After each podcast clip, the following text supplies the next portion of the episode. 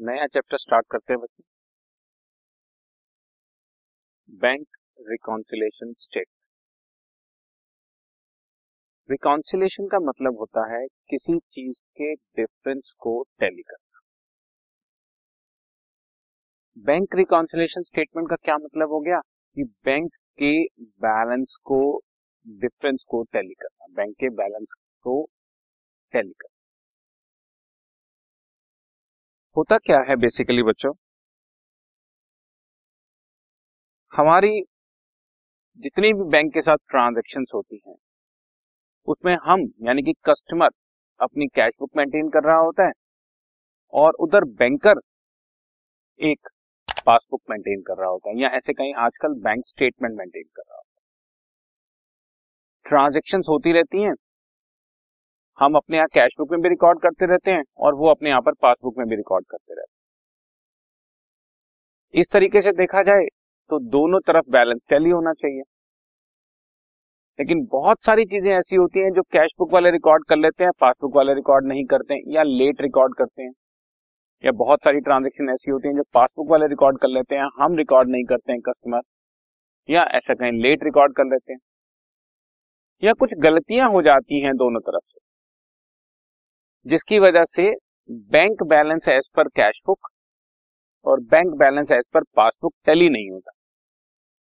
जबकि होना चाहिए। तो उसके डिफरेंसेस को लोकेट करना और दोनों बैलेंसेस को टैली करना इज़ कॉल्ड बैंक रिकॉन्सिलेशन देखो रिकॉन्सिलेशन का मतलब डिफरेंस लोकेट करके टैली करना और जब मैं बैंक बैलेंस के बारे में ये बात कर रहा हूँ तो ये बन जाएगा बैंक रिकॉन्सिलेशन इसके बाद आपको मैं थोड़ा सा इसका मीनिंग समझाता हूँ बच्चों। Meaning of BRS bank reconciliation statement का short form meaning of BRS transaction relating to bank during a particular period for example मैं जनवरी फेब्रवरी और मार्च की बात कर रहा हूँ are recorded in cash book as well as passbook दोनों बुक्स अपने यहाँ रिकॉर्ड करती हैं। So balance is shown by the two record at the end of the period should normally be the same दोनों टैली होने चाहिए but होता नहीं है, ये बैलेंसेस जनरली डिफर मैंने आपको कारण बताया so BRS bank reconciliation statement is a statement which is prepared by the customer मैं खुद बनाऊँगा कस्टमर खुद बनाएगा।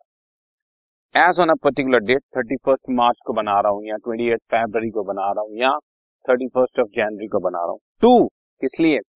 Tally the bank balance as per cash book with the bank balance as per passbook या बैंक स्टेटमेंट ये हमारी bank reconciliation statement होती है। और जैसा कि लिखा है आपके सामने it shows causes of difference between the two books हमने चेक जमा कराया, उनके पास नहीं पहुँचा या उनके पास पहुँचा हुआ हमारे पास नहीं पहुँचा, ये कॉजेज ऑफ़ डिफरेंस होते हैं।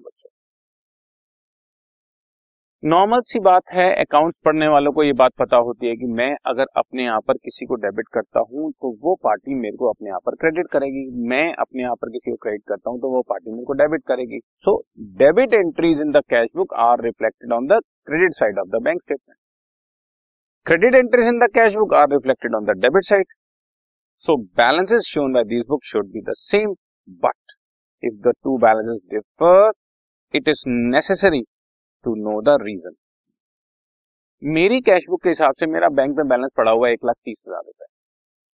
मैंने बैंकर को बोला भी मेरे आपके पास एक लाख तीस हज़ार आपके पास मेरा पड़ा हुआ है। उन्होंने कहा, नहीं सर, आपका तो बैलेंस है सिर्फ़ सेवेंटी थाउज़ेंड है। या, सर, आपको तो balance one lakh seventy thousand है। या, सर, आप कह रहे हो आपने एक लाख तीस हज़ार लेना है, यहाँ तो उल्टी बात है, बीस हज़ार हमने आपसे लेना है। तो ये टैली क्यों नहीं हो रहा? समझ रहे हो ना? So, we should know the reasons for the difference.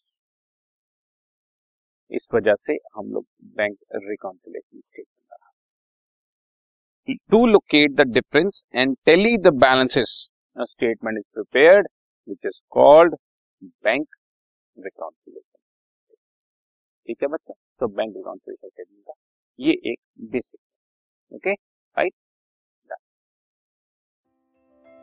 this podcast is brought you by hub hopper शिक्षा अभियान अगर आपको ये पॉडकास्ट पसंद आया तो प्लीज़ लाइक शेयर और सब्सक्राइब करें और वीडियो क्लासेस के लिए शिक्षा अभियान के यूट्यूब चैनल पर जाएँ।